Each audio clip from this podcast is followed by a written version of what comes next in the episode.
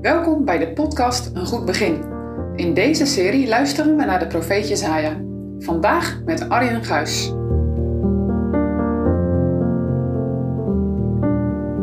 Verwachtingsmanagement noemen we dat.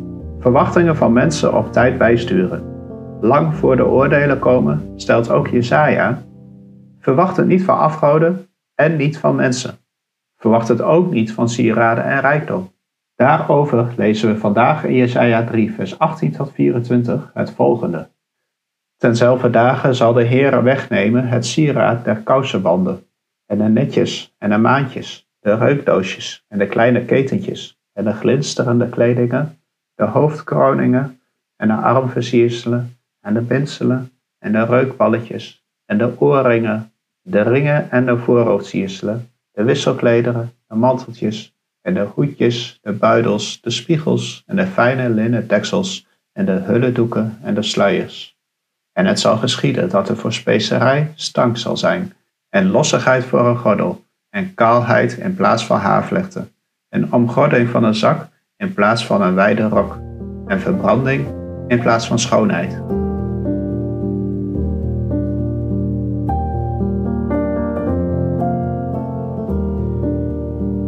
Zo, dat was een lange lijst van sieraden.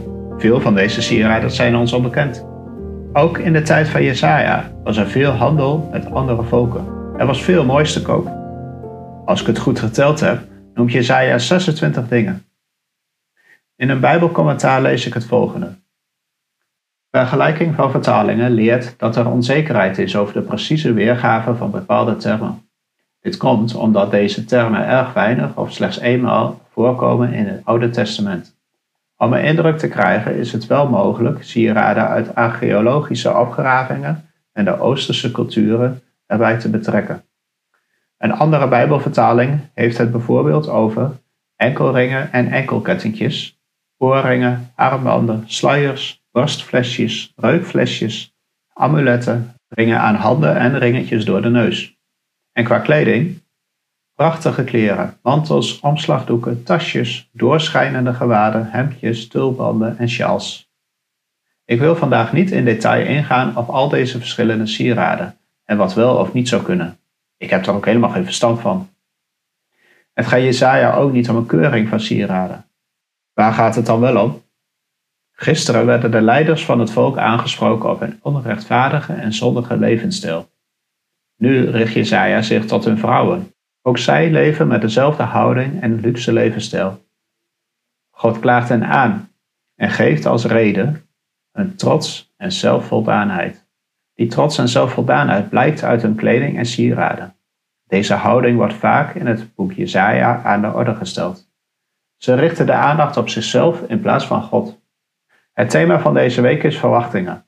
Waar verwacht jij jouw geluk van? Ga je erin op om jezelf zo mooi mogelijk te presenteren. Mooie kleren en sieraden kan je heel goed gebruiken om iets te camoufleren. Net als letterlijk de camouflagekleding van soldaten, om niet op te vallen. Als ik me bijvoorbeeld onzeker voel, dan doe ik ook mijn best om dat niet te laten merken. Je legt niet gelijk voor iedereen je hart open, dat is logisch. Ik hoop dat je wat mensen kent bij wie het veilig is om dat wel te doen.